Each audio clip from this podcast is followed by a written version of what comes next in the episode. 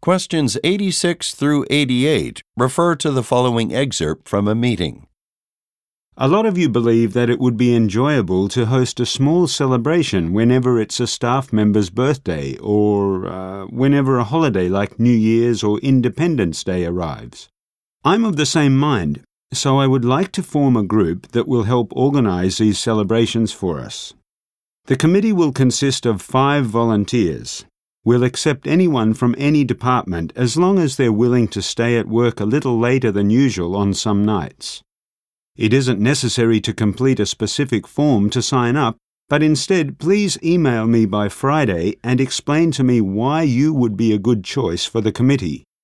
Next week I'll announce who I've chosen during one of the meetings.